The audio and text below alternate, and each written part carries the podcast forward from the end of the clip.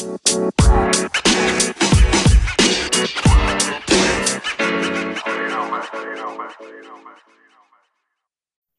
semuanya, kembali lagi bersama Timi, Gina. Mana? Felix Di Iya, ya. dan Hoaxbuster. Yuk. Udah Jumat lagi, guys. Gimana kabarnya? Masih survive? Gimana di Singapura, Felix? Ya ini udah sat- hampir satu minggu lockdown. Ya bilangnya circuit iya. breaker, tapi ya mirip-mirip Oke. lockdown lah. Oh, Oke. Singapura mah baru ya. Iya. Keren. Kalau Ivana gimana? Gue di New Zealand, gue udah jalan minggu keempat. Moga-moga minggu terakhir lockdown dan setelah itu turun level. Moga-moga ya, biar gue bisa jalan-jalan keluar. Tapi emang udah turun kan ya, kalau nggak salah kurvanya. Iya, jumlah new casesnya udah turun terus sih. Puji Hmm. Tuhan. Hmm. Kalau Timi gimana nih? Nggak lockdown lockdown di Jerman? di Jerman nggak lockdown lockdown nih. Kuncinya nggak ada ya? Apa? Kuncinya nggak nemu ya? Kunci Eh, apa? garing banget deh. Garing banget? Iya. Kunci apa sih? Mungkin di sini udah tengah malam, jadi gue nggak ngerti. Oh, lockdown. Oh. Oh, daripada ngebahas Oh. garingan lebih lama lagi, mending kita bahas uh, topik kita kali ini. Lu pada baca nggak sih berita di detik.com itu ada surat terbuka yang disampaikan oleh seorang profesor namanya Profesor Madarina, Fakultas Kedokteran Kesehatan Masyarakat dan Keperawatan UGM Universitas Gajah Mada. Nah, si Prof. Madarina ini mengirimkan surat ini ke Prof. Agus, tapi belakangan dia bilangnya dia mengklarifikasi bahwa ini tuh bukan eh, surat terbuka, tapi cuma percakapan casual aja lewat WhatsApp gitu. Hmm. Nah, yang menariknya ini, beliau merekomendasikan Prof. Agus ini untuk dan kepada masyarakat juga untuk tidak menggunakan AC di rumah atau di ruangan. Karena AC itu bisa mempercepat penularan virus SARS-CoV-2.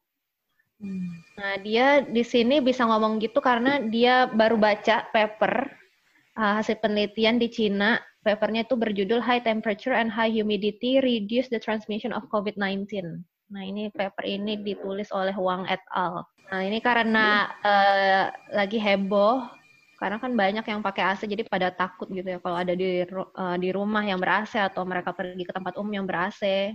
Jadi kan pada takut karena AC ini katanya bisa menularkan virus ini dengan lebih cepat. Jadi coba kita bahas ya. Pada udah baca belum paper yang eh, Prof Madarina ini baca? Udah. Gue udah Ada yang mau- sih. ada yang mau cerita nggak sih paper ini sebenarnya meneliti tentang apa? Apakah paper ini meneliti tentang pengaruh AC terhadap laju transmisi virus SARS-CoV-2? Oke, jadi paper ini sama sekali nggak nyentuh-nyentuh soal AC sebenarnya. Jadi basically ini paper bahkan yang ngeriset affiliation-nya nggak terkait sama biologi deh. Kalau nggak salah School of Data Science gitu. Kalau nggak salah ingat. Nah, si paper ini dia kayak ngambil beberapa parameter, terus sebenarnya dia lebih kayak uji statistik instead of uji biologi ya. Dia kayak ambil beberapa parameter, terus dia cek di mana pengaruh parameter itu apakah dia statistically significant, apakah dia sangat mempengaruhi si virus ini. Dan virus ini yang dilihat dalam hal Arnold yang ke minggu lalu kita bahas itu loh reproduction number. Nah dia ambil beberapa parameter. Dan dari beberapa parameter itu contohnya ada dia ngecek GDP, population density, jadi kepadatan penduduk, jumlah ranjang di rumah sakit, dan rasio masyarakat yang berumur di atas 65 tahun. Terus dia cek da- dan temperature and humidity lah ya, apa kelembapan dan suhu. Dari semua parameter itu mana yang sangat mempunyai hubungan statistik signifikan korelasinya dengan si reproduction number tadi dan ternyata dari semua yang dia cek itu yang signifikan adalah si suhu dan kelembapan gitu. Jadi dia sama sekali nggak ada ngungkit-ngungkit AC dan analisa yang dia lakukan pun instead of mengkaitkan suhu dan humidity ke AC, yang mana emang kita tahu AC itu emang mengatur suhu ya dan humidity ya. Tapi analisa dia lebih secara cuaca gitu. Jadi dia mengkaitkan oh kalau ternyata suhu dan kelembaban ini mempengaruhi virus, Berarti kalau nanti ada musim ini, gimana ya virusnya kira-kira persebarannya gitu. Terus dia membuat prediksi-prediksi lah di situ. Gitu. Jadi kalau gue boleh simpulkan, jadi dia ambil data, kalau nggak salah dia cuma tiga hari ya ambil datanya itu dari tanggal 21 Mm-mm. sampai 23 Januari. Jadi dia eh, merekod rata-rata suhu dan kelembapan di tiga hari itu terus ngeliat gimana persebaran virus itu ya. Terus dilihat, oh ternyata persebaran jumlah persebarannya itu berkorelasi dengan suhu dan kelembapan gitu ya. Kelembapan, iya. Kira-kira itu valid nggak sih kalau kita bisa nggak kita bilang oke jadi dari hasil penelitian ini ya udah berarti jangan pakai AC deh di rumah. Menurut lo gimana tim? Kalau menurut gue sih masih banyak ya faktor yang lain. Seperti AC itu, AC sendiri aja cara kerjanya itu ada beberapa jenis yang aku buat pelajari gitu loh. Misalnya kita eh, kita lihat ada AC yang ditempel di dinding, ada standing AC dan semua itu dia eh, mengambil udara panas atau udara untuk dijadikan udara dingin itu pun cara kerjanya pun berbeda-beda. Kalau misalnya profesor ini langsung mengkaitkan antara suhu dan kelembaban secara langsung, menurut saya eh, agak ini ya nggak masuk di akal. Kalau langsung dibilang kita nggak boleh pakai AC gitu, karena AC bisa men- eh, mempercepat transmisi virus. Menurut aku ya.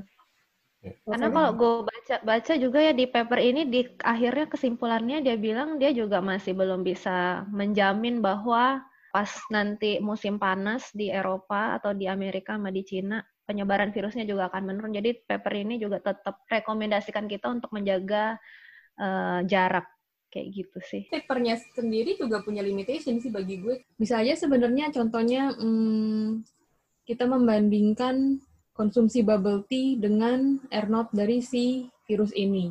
Nah, sekarang misalnya Korea sama Cina kan lebih banyak tuh minum bubble tea. Dan sekarang jumlah kasusnya mulai turun. Sedangkan Eropa dan Amerika yang konsumsi bubble tea-nya lebih dikit, jumlah kasusnya masih terus naik.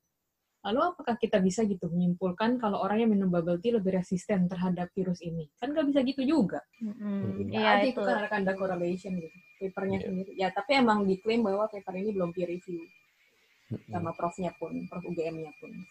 Peer review tuh jadinya kalau misalnya lu publish paper hasil penelitian, peneliti-peneliti lain akan dipilih oleh jurnal itu untuk menilai apakah paper lo itu sahih apa enggak gitu. Apakah metodenya benar, apakah penjelasannya masuk akal, itu peneliti-peneliti lain yang sesuai dengan bidangnya akan menilai itu semua gitu. Berarti kalau kalau kamu bilang kayak gitu, filiasi suatu paper itu sangat penting dong ya. Jadi nggak boleh sembarang-sembarang ambil paper terus kita mengklaim bahwa orang ini sudah bilang seperti ini. Padahal itu belum di peer review. Dan kadang mungkin bisa salah gitu loh asumsinya.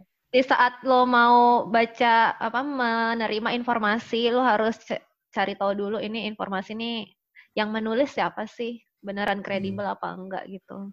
Kita harus juga lihat eh, cara dia melakukan eksperimennya tuh kayak gimana. Jadi nggak bisa langsung ambil kesimpulan kayak gitu ya. Iya. Pertanyaan kedua ya. Nah, terus berdasarkan penemuan di paper tadi itu, penelitian itu, si Profesor Madarina ini yakin bahwa penggunaan AC itu bisa mempercepat transmisi virus. Nah, ada beberapa poin yang dia sebutkan yang memperkuat pernyataannya dia itu. Kenapa dia merekomendasikan untuk nggak menggunakan AC? Karena dia melihat jumlah orang yang terinfeksi di Indonesia itu lebih sedikit daripada negara barat. Eh, Indonesia dan negara tropis di sekitarnya ini kan lebih sedikit ya, yang apa jumlah kasus yang dilaporin. Nah, menurut dia itu karena Indonesia itu negara tropis yang suhunya lebih tinggi dan kelembapannya lebih tinggi. Sedangkan negara-negara barat di Eropa, Amerika itu udaranya lebih dingin dan lebih kering. Nah, menurut lo gimana? kayaknya nggak gitu akurat juga gitu ya. Sama sebenarnya kayak tadi papernya itu sendiri korelasi ini juga korelasi. Eh, kalau dia bilang di surat terbukanya yang bukan surat terbukanya itu dia bilang bahwa angka kematian di Indonesia itu jauh lebih rendah nggak juga sih sebenarnya. Dari segi jumlah total emang jauh lebih rendah tapi dari segi persentasenya dan jumlah positif itu tinggi banget malah ya kan salah satu yang paling tinggi di, di dunia sekitar 10% sekarang ada per sekarang mungkin bakal diupdate dalam berapa hitungan jam ada 327 orang yang meninggal di Indonesia terkait dengan COVID dari 3.229 orang. Itu cukup tinggi, sekitar 10%. Sedangkan rata-rata dunia itu 3-4%. Tapi ini bukan berarti ketika kayak gitu, berarti somehow kesimpulannya kebalikannya, bahwa udara lembab itu justru bikin mati gitu kan. Enggak juga. Yang perlu dilihat juga di Indonesia itu sendiri, dan mungkin di beberapa negara lain, itu jumlah tesnya dikit banget. 65, hmm. kalau misalnya berdasarkan angka di tanggal 10 April, jumlah tes di Indonesia dibandingkan populasi Indo ya, ada 65 tes tiap 1 juta orang. Itu dikit banget. Hmm. Jadi jumlah hmm. orang yang kita tahu sekarang ini bisa jadi jauh lebih rendah dari yang yang ada gitu. Karena tesnya sendiri masih dikit gitu kan. Beda dengan beberapa negara lain yang tesnya udah banyak ya dia pasti nemunya lebih banyak. Lagian juga kalau misalnya mungkin oh itu di Indo di negara tropis lain misalnya kayak Brazil juga ada banyak banget uh, kasus hmm. COVID-nya. Ada 20 ribu kasus COVID di Brazil ada seribu orang yang udah meninggal. Jadi kayaknya ya terlepas hmm. apa ya argumen bahwa humidity itu berpengaruh cukup besar terhadap penyebaran COVID itu um, berdasarkan angka yang ada, kenyataan yang ada, kayaknya enggak deh. Gue nggak tahu jujur aja kapan dia menuliskan suatu buka ini sih. Misalnya kayak dia di awal Maret gitu angkanya dikit ya, ya iya. Kayaknya berita lumayan baru kan nih sebenarnya. Ini lagi hits, orang lagi viral kok. Iya. Ba uh -uh, iya. Jadi barusnya baru-baru sih dia nulis. Iya. Agak Jadi kita pilih surat ini guys karena ini lagi viral. Iya. Kita mau pansos. iya. Dan kayaknya perlu ditambahin, gue pernah baca bahkan Indonesia itu kayak negara terendah kalau dia secara persentase jumlah penduduk dan jumlah yang dites itu salah satu yang terendah ya. Iya, benar. Iya. Sebenarnya untuk ukuran GDP Indonesia itu rendah sih, tapi mungkin ya kalau ada beberapa negara-negara lain yang cukup rendah juga, tapi ya dari segi kemampuan ekonominya mungkin lebih kurang dari Indo gitu kan. Hmm. Untuk ukuran Indonesia yang GDP-nya tinggi, seharusnya bisa lebih tinggi sih dia punya jumlah tesnya. Oke, jadi jumlah orang terinfeksi di Indonesia itu yang lebih sedikit daripada negara barat belum tentu karena ini ya, karena cuaca, tapi lebih mungkin karena jumlah tes yang lebih sedikit. Aku ada tambahan, uh, kalau untuk mungkin juga karena ini loh, pen, uh, apa research, research paper yang ada itu lebih banyak dari negara barat daripada di Indonesia. Hmm. Di Asia sendiri mengenai seasonal flu. Jadi makanya ini kalau diambil kesimpulannya hanya condongnya ke daerah barat ya kita bakal bilang karena kalau karena cuaca gitu loh. Padahal kalau misalnya kita teliti lebih dalam lagi mungkin ada faktor yang lain kalau misalnya di daerah tropis. Hmm. Nah, karena ini kan bukan uh, fokus di daerah tropis ya. Kalau di fokus di daerah tropis lebih ke dengue virus, hmm. Maria kayaknya. Ya mungkin hasil penelitian itu lebih relevan ke negara barat ya, makanya mereka menghubungkan uh, jumlah kasus ini dengan cuaca. Tapi mungkin cuaca ini kalau yang gue baca-baca juga bisa jadi ada pengaruhnya langsung ke virus, tapi juga bisa pengaruhnya itu tidak langsung. Kayak misalnya pas uh, musim dingin gitu di luar negeri, di barat situ, uh, musim dingin itu orang lebih cenderung ada di rumah. Jadi jarang keluar. Jadi di rumah uh, lebih dekat kontak sama orang rumah. Jadi satu orang kena satu rumah bisa kena gitu. Jadi bisa jadi karena itu juga.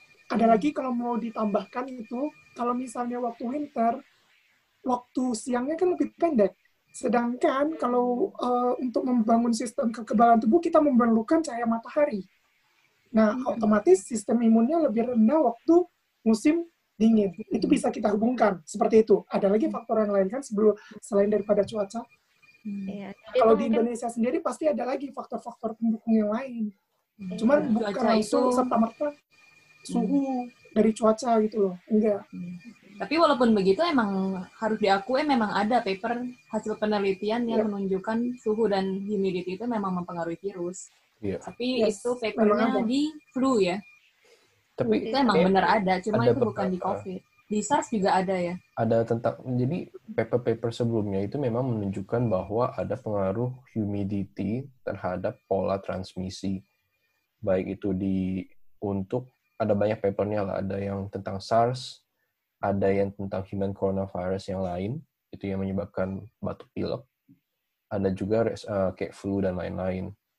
Cuman, apa ya, berdasarkan data yang ada sekarang, kita nggak bisa ambil serta merta bahwa ketika COVID ini lumayan nyebar cukup cepat ya, terlepas dari Hmm. posisi, lokasi, iklim, kayaknya ada faktor yang lebih krusial gitu interaksi uh, antar manusianya yang cukup uh, cukup banyak itu lebih mungkin lebih Itu faktor lebih yang- jelas ya hasil penelitian Hmm. dibandingin pengaruh cuaca, temperatur dan Hmm. kelembapan. Oke, next. Em, nah, jadi itu kayaknya logikanya loncatnya terlalu jauh ya. Nah, ini yang kedua nih juga menarik. Jadi dia bilang bahwa dia nggak yakin sih eh, yang terinfeksi di Indonesia itu siapa aja, tapi menurut dia sebagian besar yang terinfeksi di Indonesia itu berasal dari status sosial menengah ke atas. Nah, ini hubungannya dengan orang yang kaya biasanya kan sering berada di dalam lingkungan ber-AC gitu. Jadi mereka lebih rentan terkena virus. Jadi gimana menurut kalian? Dan dia juga bilang bukan cuma satu sosial menengah ke atas ya, dia bilang juga mention daerahnya orang Jakarta. Oh iya orang Jakarta. Dan itu emang mungkin ya sih karena Jakarta tuh kan kayak gate-nya masuk ke Indo kan, kalau selain Bali ya. Hmm. Betul, dan Bukan karena ibu kota negara ya. Iya. Mm. Ya wajar aja kan karena ini kan imported case. Sama Startnya kayak kan di Amerika juga case. kan di New York yang banyak. Iya. Gitu. Kita biarkan orang Jakarta aja yang ngomong. Kali. gue. BSD anak Banten gue. Nah, jadi tapi Gimana, Vel? kalau misalnya ngomongin lagi tentang tes gitu kan tadi Jakarta lip- eh, pusat-pusat lab yang bisa ngeteliti di awal-awal dan sampai sekarang malah itu kapasitasnya masih tetap jauh lebih banyak di Jakarta gitu kan jadi ya of course pasti dia punya kapasitasnya lebih tinggi di Jakarta sama kayak misalnya di kalau misalnya di Amerika gitu kasusnya mirip sama kayak New York gitu kan New York juga lumayan well connected tapi juga kapasitas testingnya tinggi di di Amerika gitu salah satu yang paling tinggi sekarang kan kapasitas testingnya of course pasti jumlah-jumlah kasus positifnya pasti tinggi karena tes di tesnya juga Hmm. banyak dan Terus juga kalau apakah ada hubungannya dengan status sosial orang? Karena yang kaya biasanya rumahnya ber-AC atau kantornya ber-AC. Kalau mau dihubungkan ke status sosial mungkin ya, karena orang yang status sosial menengah ke atas mungkin mereka lebih aware nggak sih kalau misalnya lagi sakit Hmm. mereka langsung ke rumah sakit untuk Iya. dites. Makanya Itu mereka bakal ketahuan gitu kalau mereka itu memang lagi sakit. Sedangkan kalau yang menengah ke bawah buat makan aja pusing mau pergi ke rumah sakit. Itu Benar. asumsinya benar kalau memang data itu menunjukkan bahwa memang orang yang status sosialnya menengah ke atas Iya. ya yang lebih banyak kena Yes. kalau itu benar. Dan menurut gue juga orang yang status sosial menengah ke atas itu kan mereka lebih sering traveling ke luar negeri. Ini kan kasusnya berasal Iya. dari luar negeri kan. Iya. Jadi mereka yang lebih punya akses untuk kontak sama orang luar gitu. Mungkin Betul. kalau emang bener jumlahnya lebih banyak yang orang kaya daripada yang kurang mampu. Yang yang intinya nggak boleh generalisasi lah sebelum ada data yang jelas. Nggak bisa semudah itu ya menyimpulkan Ya. kalau gitu. Sebenarnya mau tambahin aja kayak kalau misalnya terlepas dari benar apa tidaknya humidity itu pengaruh apa enggak eh, itu satu hal gitu kan. Cuman kalau balik lagi sama yang kayak kita ngomong kayak untuk ada data bahwa demografinya lebih banyak orang lebih mampu sekarang kena terus dengan digabungkan dan data humidity mungkin bisa hipotesanya kan humidity bisa mempengaruhi itu kalau misalnya digabungkan itu udah nggak ada linknya tuh beneran kayak jump into conclusion sih jadi masih sama kayak Hmm. ada ada satu step yang dari segi logika tuh dia mesti buktiin dulu sebelum bisa uh, mengambil kesimpulan seperti itu Iya, iya. Benar. Apalagi eh, kebijakan harus diambil dari kesimpulan seperti itu ya kayaknya sangat-sangat tidak bijak kalau sampai harus direkomendasikan untuk apa namanya tempat-tempat publik untuk tidak menggunakan AC hanya berdasarkan kesimpulan seperti ini. Jadi Apa gue ada gue ada pertanyaannya. Jadi Profesor Madarina ini dia pakai AC nggak di rumahnya? Hmm, coba Kalau dia ada dengar, gue mau nanya sih dia pakai AC nggak sih di rumah? Kalau dia pakai AC dia menunggu meningkatkan itu loh. Sans buat kena gimana dong? Ya, itu. Ngapain dia tulis-tulis kayak mungkin gini coba? mungkin mulai sekarang dia akan menerapkan AC natural kali. Angin cepoi-cepoi. angin sepoi-sepoi. Jadi juga semua dibuka AC dimatiin kali ya. Tahu deh. Nah, terus gimana nih dia mengusulkan untuk tidak menggunakan AC dalam ruangan. Juga orang-orang yang mau mudik itu kalau yang mudik uh, emang harus mudik ya udah mudik aja tapi uh, lebih baik naik kereta atau bus yang nggak pakai AC deh, jendela dibuka aja. Tapi kalau yang naik pesawat, jendelanya juga dibuka nggak? kalau yang naik pesawat ya udahlah ketularan aja, nggak apa-apa karena jendela udah nggak bisa dibuka. Itu menurut lo gimana? Mending kita nggak usah nyalain AC lagi apa gimana? Hard to say ya. Sebenarnya gue merasa kalau dilihat dari alur mikirnya si Prof ini, Prof ini mikir kita nggak eh, AC itu nggak baik karena AC itu menurunkan temperatur dan humidity, ya kan? Makanya itu akan berpengaruh ke transmission si virus. Tapi hmm. kalau menurut gue, ini menurut gue ya, setelah baca-baca dikit-dikit cara kerja AC, gue merasa mungkin AC memang mempengaruhi transmission, tapi lebih ke airflow daripada mengatur suhu dan kelembapan. Gitu. Aliran udaranya ya? Uh, uh, lebih ke aliran yeah. udara. Dan itu kayak gue nemu satu paper, walaupun dan paper ini sebenarnya di itu yang CDC sih, di endorse CDC ya. Dia bilang ada satu restoran di Cina, jadi layout restorannya itu ada AC nih di kanan. Kayaknya sih standing mungkin atau gimana ya. Terus mm -hmm. ada tiga meja, terus kebetulan banget tiga meja itu semua kena ada yang positif corona gitu. Dan tiga meja ini nggak saling kenal gitu. Sementara meja yang tidak searah sama si AC itu semuanya nggak ada yang kena corona gitu. Jadi kalau misalnya assuming itu AC merubah transmisi karena suhu, harusnya kan 55 meja kena dong.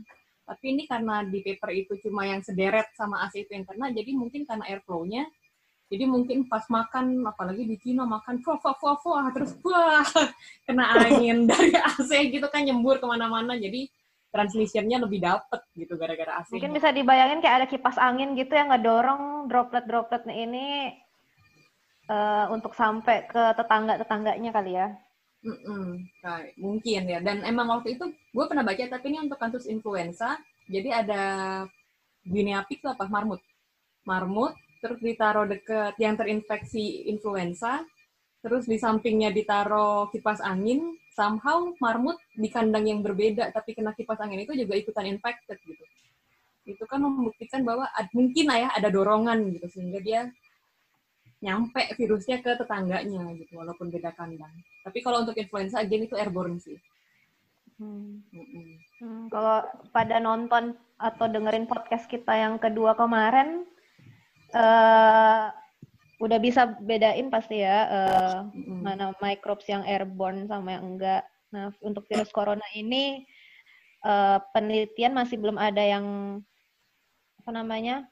belum ada yang sepakat menyatakan bahwa ini tuh airborne. Jadi sebenarnya kita nggak perlu terlalu khawatir ya itu akan hmm. disebarkan. WHO bahkan state-nya ini udah droplet transmission kan? Iya, kalau WHO sendiri bilangnya itu droplet transmission. Jadi kalau droplet itu karena ukurannya lebih gede dan lebih berat, dia jadi lebih gampang jatuh ke permukaan. Jadi nggak ada waktu untuk dibawa-bawa sama si AC ini. Ada lagi Tapi mukanya yang... kayaknya nggak sepakat. Iya. Apa? Kayaknya setahu gue ya kalau itu sendiri sama SARS itu prosesnya mirip deh. Jadi ketika lu bilang ya, flu itu bisa aerosol, berarti SARS itu sendiri juga bisa aerosolize.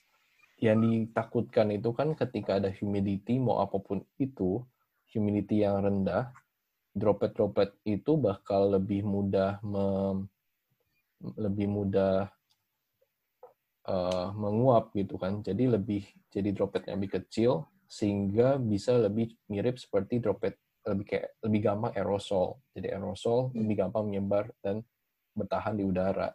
Itu yang ditakutkan. Cuman sampai saat ini belum ada definitif research yang menyatakan bahwa itu bisa seperti itu. Kecuali ya balik bisa lagi. seperti itu tuh Bisa uh, secara natural bisa secara normal tuh bisa seperti uh, droplet-droplet kecil Hmm, maksudnya untuk kasus COVID ini? Untuk kasus COVID ini. Iya. Jadi hipotesanya itu karena virus corona ini disebarkan melalui droplet. Nah, kalau droplet ini ada di lingkungan yang suhunya rendah dan kelembapannya rendah, maka droplet ini akan lebih cepat menguap. Airnya bakal hilang. Jadi ukuran jadi lebih kecil. Iya, terus on the other hand juga kalau misalnya kelembapannya tinggi, ada banyak partikel-partikel air di udara, dropletnya itu malah bakal ketarik ke bawah karena kan banyak air juga. Berarti sebenarnya logikanya Prof. Madarina ini lumayan make sense ya dari segi uh, apa namanya pengaruh kelembapan sama suhu ini menentukan bahwa apakah virus ini nih bisa tahan di udara lebih lama apakah atau apakah dia akan langsung nggak akan lama-lama di udara dan langsung jatuh ke permukaan gitu tapi masanya riset belum ada riset-riset yang setuju kali ya riset-riset masih beda-beda gitu kesimpulannya. On teori bisa sebagai hipotesa tapi secara pada prakteknya dan juga belum ada riset yang membuktikan hal tersebut. Oke okay, guys, jadi udah denger ya tadi penjelasan dari teman-teman saintis kita yang lucu-lucu ini. jadi um, secara teori mungkin memang benar apa yang dikatakan oleh Prof. Madarina itu, tapi secara prakteknya belum tentu karena penelitian-penelitian yang ada itu juga masih banyak keterbatasannya gitu. Jadi kita nggak bisa ambil kesimpulan dan memberlakukan kebijakan berdasarkan kesimpulan itu. Tapi ada kesimpulan-kesimpulan udah jelas, hasil-hasil penelitian yang udah jelas tentang virus corona ini. Jadi yang pertama penyebarannya itu terutama melalui droplet, makanya kita disuruh untuk menjaga jarak atau physical distancing. Dan yang kedua pakai masker supaya orang yang sakit kalau lagi bersin atau batuk itu nggak langsung nyebarin droplet itu ke orang di sekitarnya. Dan orang yang sekitarnya pun yang nggak tahu kalau orang di sekitarnya sakit, itu juga bisa terlindung kalau pakai masker. Oh iya, kalau misalnya ada yang nggak punya Spotify, bisa buka podcast kita di YouTube. Nanti kita taruh linknya di bawah. Jangan lupa di like, subscribe dan bunyikan loncengnya. so, jadi itu ya, apa? Ah, pengabdi setan. Pengabdi setan. Stay safe ya guys. Bye-bye. Bye. Bye. Bye. Bye.